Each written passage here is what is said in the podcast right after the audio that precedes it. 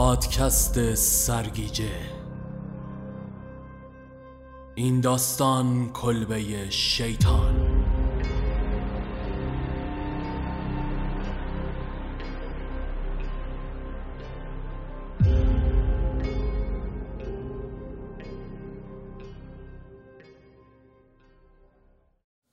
از کودکی علاقه شدیدی به دیدن منطقه های جن زده داشتم.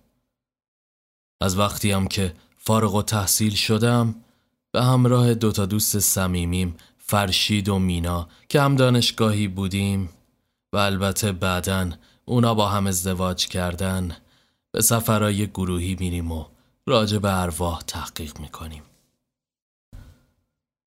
صبح با آرومی بیدار شدم و دست صورتم و شستم و تو آینه نگاهی به خودم انداختم.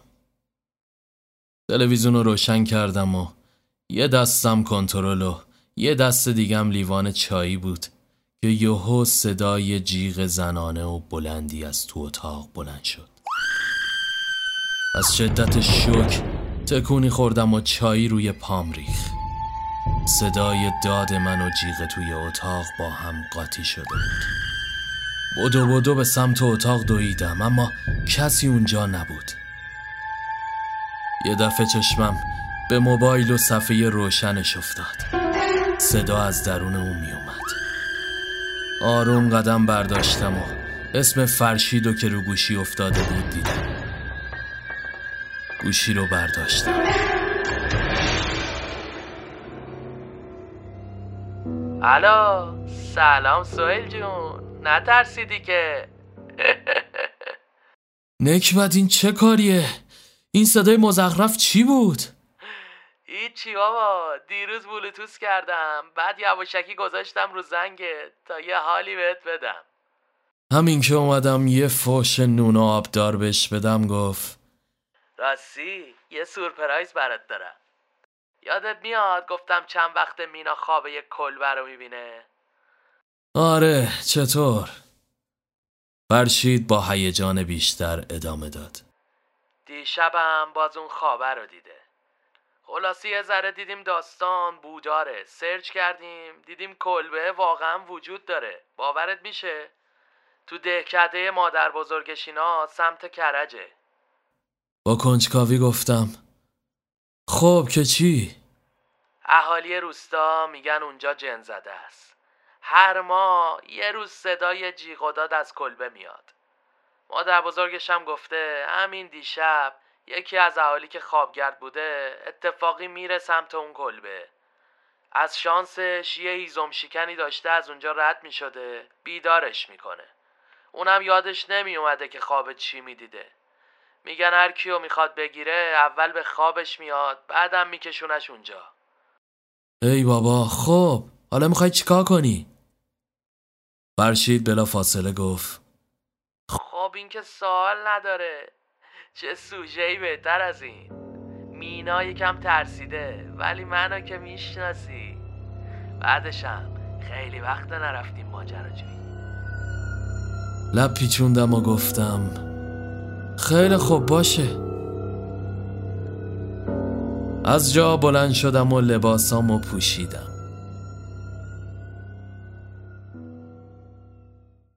داشتم از راپله پایین می‌رفتم که خانوم ملکی پیرزن همسایه جلو رام سبز شد.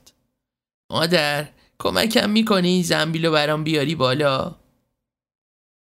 بعد بدون اینکه منتظر جواب شه زنبیلو گذاشت زمین و راه افتاد. سری از تأسف تکون دادم و زنبیلو برداشتم. اونقدر سنگین بود که انگار یک کامیون بار توشه. وقتی رسیدم جلو در خونه از شدت نفس نفس زدن داشتم خفه می شدم. بعد انجام مأموریت اجباری دوباره برگشتم پایین و سوار ماشین شدم. از پارکینگ که بیرون زدم یه دفعه یه گربه سیاه پرید جلو و ترمز کردم. گربه یه جوری چپ چپ نگام کرد که انگار طلبکاره.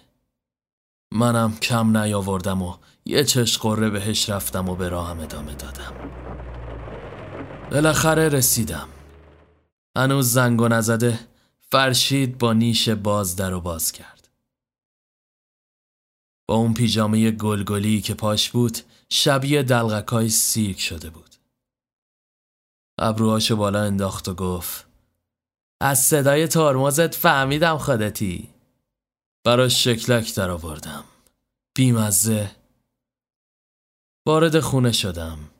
مینا با دو تا چایی برای پذیرایی به سمتمون اومد. سلامش دادم و خودم رو روی کاناپه انداختم. فرشید با بیقراری گفت پنجشنبه خوبه دیگه ها؟ چطور؟ مینا مردد گفت برای رفتن به اون کلبهه دیگه. با تعجب گفتم. مگه تو هم می‌خوای بیای؟ مینا اخماشو در هم کشید. وا ما همیشه ستایی این کارو می‌کردیم ما آره ولی این دفعه تو رو هدف گرفته. خطر داره. فرشید خندید. آقا رو باشه جدی گرفته. بی خیال بابا اینا همش خوابه.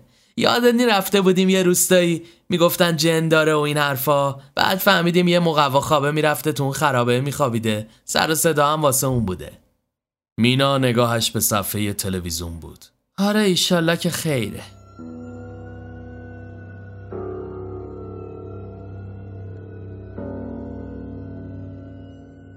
اون شبم مثل همیشه به تماشای فیلم ترسناک نشستیم و فرشید تا می‌تونست مسخره بازی در آورد.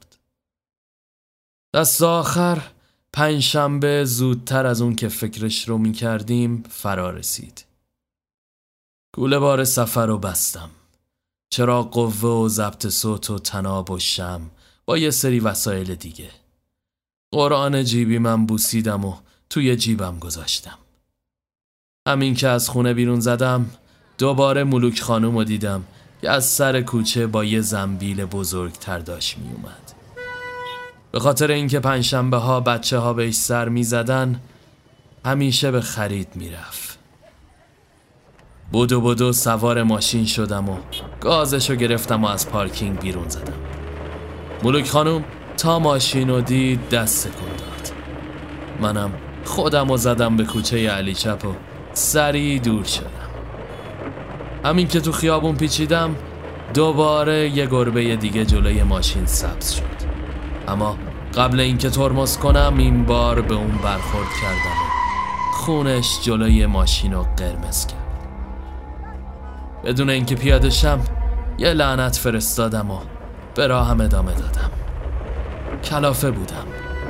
چند دقیقه بعد دم یه جوب پر از آب وایسادم و از ماشین پیاده شدم و با دستمال جلوی اونو تمیز کردم. یه دفعه دستمال از دستم افتاد. دلا شدم تا دستمال رو بردارم. دیدم لاشه گربه با یه شکل وحشتناک از زیر ماشین افتاد جلو چشام و یه ناله خفیف کرد. از ترس از جا پریدم و سوار ماشین شدم. دیگه تا دم خونه فرشید تخت گاز رفتم و هیچ جا توقف نکردم. جلوی خونه هم که رسیدم سراسیمه پیاده شدم و زنگ خونه رو به صدا در آوردم فرشید و مینا هر کدوم با یه کوله پشتی مثل کسایی که می‌خوان کونوردی برن حاضر شده و اومدن و سوار ماشین شدن. تو طول راه منظره های جز اتوبان و چند تپه خاک بیشتر ندیدیم. تا اینکه به دهکده که نزدیک شدیم یکم اوضاع متفاوت شد. جنگل سبز و بوی نم هوا رو برداشته بود. جاده فرعی و خاکالود بود. خونه ها بافت سنتی تر و کاهگلی داشتن. مشخص بود که دهکده محرومیه. از کنار یه رودخونه کوچیکم که آب گلالودی داشت رد شدیم. بعدش به یه جا رسیدیم که قبرستون روستا بود. یکم دیگه که پیش رفتیم به جایی رسیدیم که دیگه با ماشین نمی‌شد جلو رفت. ماشین رو پارک کردیم و در حالی که هوا داشت به سمت تاریکی می‌رفت از اون پیاده شدیم. نگاهی به قبرستون سوت و کور انداختیم. فرشید شیطنتش گل کرده بود. نگاه های معنیداری به هم کردیم. مینا جلوتر از من و فرشید راه افتاد. از قبرستون رد شدیم. تو طول راه نگاه به موبایلم کردم که آنتن نداشت. مینا با دیدن من بدون اینکه منتظر سوال شه گفت اینجا فقط روی کوه آنتن میده. نگران نباشین خونه مادر بزرگم بالای تپه است. اونجا به زور ولی خب یکم آنتن داره. خونه مادر بزرگ مینا یه خونه قدیمی بالای تپه ها بود. باغچه زیبایی داشت. با انواع گلا و درخچه ها تزین شده بود. اسم مادر بزرگش خاتون بود. با مهربونی به سمتمون اومد. مینا زیر لب به من و فرشید گفت یادتون باشه چیزی راجع به اینکه می‌خوایم به اون کلبه بریم نگید جلوش. خاتون خانم سلامی کرد و مینا رو در آغوش گرفت. بعدش ما رو به داخل دعوت کرد. خونه بزرگ اما قدیمی بود. سقفش تیرک های چوبی داشت و دیواراش گچی بودن. روی دیوارا هم به جز چند تا عکس قدیمی چیز دیگه ای دیده نمی‌شد. که از همشون جالبتر عکس بزرگ یه مرد عبوس که مشخصا پدر بزرگ مینا می‌شد بود. خاتون خانم چایی و هندوونه برامون آورد. بعدشم کنار مینا نشست. چند ساعتی گذشت تا صدای جیرجیرک ها بلند شد. یه نگاه به فرشید کردم. فرشیدم ابرو بالا انداخت. خاتون خانم با کمک مینا مشغول آماده کردن شام شدن و بعدشم یه سفره رنگین انداختن. بعد شام نیم ساعت با فرشید گپ زدیم. تا اینکه بالاخره خاتون خانم تشکا رو انداخت. ساعت نزدیک دوازده بود. چراغا رو خاموش کردن. پچ کنان به فرشید گفتم حالا چیکار کنیم؟ فرشید گفت وقتشه پاشو بریم. با دلهوره از جا بلند شدم. آروم کوله پشتی رو برداشتم. بعد یواش از در بیرون زدم. هوا خنک بود. نور ماه پرتوهای سفید کوچیکش رو به تاریکی شب داده بود. پشت سرم فرشید و بعدش مینا بیرون اومدن. چرا قوه توی دستم سر خورد و بین زمین و هوا رو هوا قاپش زدم. حس کردم چیزی تو تاریکی تو سایه ها جنبید. چیزی که پیدا نبود. فرشید به شونم زد. راه بیافت دیگه. راهو پیش گرفته و این بار مینا و فرشید شونه به شونه هم جلو می رفتن. از تپه پایین اومدیم. قبرستون از دور پیدا بود. وهم عجیبی داشت. سنگینی فضا رو می‌شد حس کرد. بعد به یه رودخونه کوچیک رسیدیم. به نظر عبور از اون سخت می اومد اما راه دیگه ای نداشتیم. پاچه های شلوار رو بالا زدیم و اولین نفر طبق معمول خودم داوطلب شدم. آب خیلی سرد بود. بر ترتیب عبور کردیم و اونور رودخونه ادامه راه رو پیش گرفتیم. ده دقیقه گذشت تا به نزدیکی کلبه مورد نظر رسیدیم. کلبه چوبی وسط درختان جنگل. اونجا جای پرتی بود که هر کسی ازش عبور کرد نزدیکتر که شدیم دیدیم که دراشو با چوب تخته کردن. یه دفعه صدای یه سگ ما رو به خودمون آورد. یه سگ سیاه بزرگ که از پوزش آب می چکید خورناس کشون به ما نزدیک شد. پوزش رو که باز کرد دندونای تیزش توی تاریکی برق می‌زد. یه دفعه به سمت مینا پرید و مینا وحشت زده شروع به دویدن کرد. منو فرشیدم دنبالش راه افتادم به یه بلندی رسیدیم. سگ مسیرش رو عوض کرد و این بار به فرشید نزدیک شد. پای فرشید رو گرفت و فرشید نر زنان تقلا می کرد از اون بلندی با سگ به سمت پایین و تاریکی رفت. من پام به یه ریشه درخت گرفت و زمین خوردم صدای شلپ آب اومد و فهمیدم که فرشید و سگ با هم توی رودخونه افتادن. مینا دوون دوون کمک می‌خواست. برگشت سمت کلبه که یک دفعه صداش قطع شد. بس کردم که مچ پام زخمی شده. سکوت حک فرما شده بود. از جا بلند شدم. از بلندی پایین نگاه کردم. نه اثری از سگ بود نه فرشید. لنگ لنگان با پای خونی به سمت کلبه برگشتم. از درد پام زغزغ می کرد. صدای هوهوی جغد با صدای جیرجیرک ها قاطی شده بود. همین که به کلبه رسیدم از شدت تعجب خشکم زد.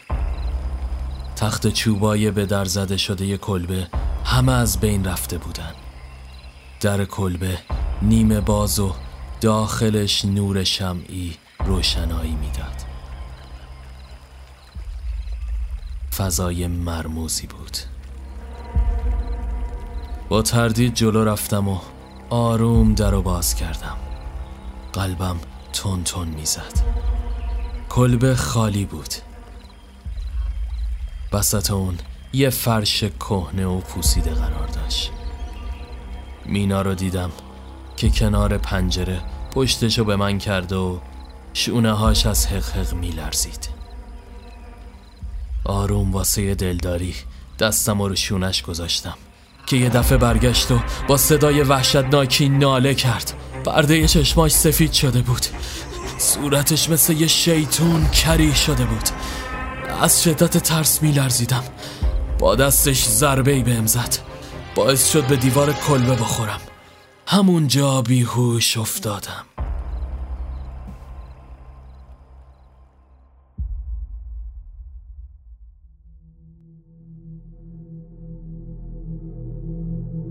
چشام تیره و تار می‌دید. یه مرد جوون و چارشونه رو دیدم. که از رودخونه داره عبور می‌کنه. چهرش برام خیلی آشنا بود اما یادم نمیومد کجا دیده بودمش. بای سر هم اطرافش رو نگاه می‌کرد. انگار میترسید که کسی تعقیبش کنه. بعد که خیالش راحت شد لبه کلاهش رو بالا داد. تو همون لحظه شناختمش. اون همون پدر بزرگ مینا بود که توی عکس دیده بودم. البته یکم جوانتر از اون چیزی که تو عکس دیده بودم به نظر می اومد از میون درختا گذشت و به کلبه رسید. کلبه تازه تر و سرزنده تر بود. پنجره هاش برده های تمیزی داشت. دور برشم سرسبزتر از الان بود. مرد در زد. یه صدای زنونه پرسید. کیه؟ مرد با غرور گفت. باز کن منم. در باز شد و مرد داخل کلبه رفت. توی کلبه بوی زندگی می‌داد. فرش کهنه ای که دیده بودم حالا ترمیم شده بود. زن جوون و زیبایی اونجا قرار داشت. مرد به پشتی تکه زد و لیوان چایی که براش آماده کرده بود رو یه نفس نوشید. بعد با سینش دهانشو پاک کرد و آروم صحبت کرد. ببین ملیه جان من باید یه چند وقتی برم سفر. نمی‌تونم بهت سر بزنم اما زن که حالا ملیه نام می‌گرفت با عصبانیت به جهر و بز پرداخت. چی شده؟ تو که گفتی بهش میگم. ازم خسته شدی؟ فکر من نیستی؟ فکر اون بچه ای باش که قرار چند وقت دیگه بیاد. مرد با این حرف اخماشو تو هم کشید. بس کن زن بزا برم سفر بیام بعد به خاتون قضیه رو میگم. ملیه پوسخندی زد و گفت اینقدر دروغ نگو. تو قبلا هم از این حرفا زیاد زدی. اصلا می‌دونی چیه؟ خودم میرم بهش میگم. مرد با عصبانیت مثل برق گرفته ها از جا پرید و سیلی محکمی به صورت ملیه زد. ملیه به دیوار خورد و از دماغش خون سرازیر شد. مرد گفت زر زیادی می‌زنی. ملیه دستی به صورت خونینش زد. بعد تو صورت مرد توف انداخت. چادرش رو سر کرد و از در کلبه بیرون زد. مرد دستی به صورت و ریش کم پشتش کشید. بعد تو حالی که دستاش میلرزیدن نگاهش به تبر روی دیوار افتاد. اونو برداشت و از در کلبه بیرون زد. ملیه با دیدن مرد و تبر جیغ کوتاهی زد و شروع به دویدن کرد. مرد بهش نزدیک و نزدیکتر شد. اول با لگد اونو به درخت کوبید. ملیه شکمش رو گرفت. طوری که می‌خواست از بچه دفاع کنه. مرد با بیرحمی تبر و بالا برد و با آخرین زورش اونو به پیشونی ملیه فرود آورد. خون از سرش فواره زد و درخت و سرخ کرد. مرد به نفس نفس افتاده بود. برای دومین بار تبر و بالا برد و این بار به شکم ملیه زد. چند دقیقه بعد جسد بیجون ملیه رو کشون کشون توی کلبه برد و از کف کلبه توی زیر پلهی که قرار داشت کشید و اونجا شروع به کندن و خاک کردنش کرد. بعد که کارش تموم شد از پله بالا اومد و دریچه رو پوشوند. بعدم نفت کف کلبه ریخت و کبریتی کشید و اونجا رو آتیش زد. بعدم با خون سردی از اونجا دور شد. چیز زیادی نگذشت تا دودا متوقف شدن و بدنه کلبه بدون اینکه بسوزه پاورجا موند. آتیش توی کلبه به سمت زیر زمین شله بر شد و توی گور گلالود ملیه از توی شکم پاره شده ملیه که با خون و خاک عجین شده بود آتیش از دهن جنین به توی تنش رفت و اون طفل به یه شکل آتشی از گور بلند شد. به جای گریه خنده های چندشاوری سر داد. بعد آتیشون رو سوزوند و سیاه شد. دوباره یه شکل دیگه به خودش گرفت.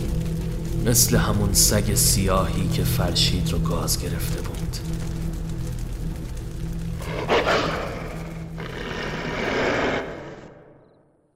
ناگهان از صدای خنده ها به هوش اومد. چشماش هنوزم تیره و تار می‌دیدن مینا کف کلبه کنارش افتاده بود. صدای قهقه های اون طفل توی کلبه میپیچید یه دفعه از کف کلبه آتیش بیرون زد و تمام در و دیوار رو گرفت. چوبا گداخته شده بودن و حرارت عجیبی داشتن. مینا رو بلند کردم و کشون کشون به سمت در کلبه بردم. در بسته شده بود. با لگت بهش کوبیدم. اونقدر کوبیدم تا بالاخره در شکسته شد. انقدر دود توی گلوم بود که از صرفه اشک از چشام میریخ مینا رو بیرون کشیدم و خودم هم روی زمین کنارش افتادم. کلبه داشت خاکستر می‌شد که یه دفعه اون سگ سیاه بالای سرمون سبز شد. دهنشو باز کرد و صدای خنده های اون کودک از توش بلند شد. همین که خودم رو جمع جور کردم پرشی کرد و قلط زنون با خودش توی کلبه رفتم چشماش مثل آتیش سرخ شده بود. اومدم بلند بشم که زوزه ای کشید و با یه پرش دیگه روی من دریچه کف کلبه شکست و توی زیر زمین افتادیم. کنارم همون تبر که حالا کهنه شده بود قرار داشت. اونو برداشتم. سگ با دیدنش زوزه کشید و خودشو به در و دیوار کوبید.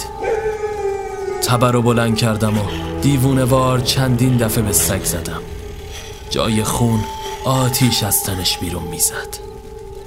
بعد تبدیل به خون شد و روی خاک جاری شد.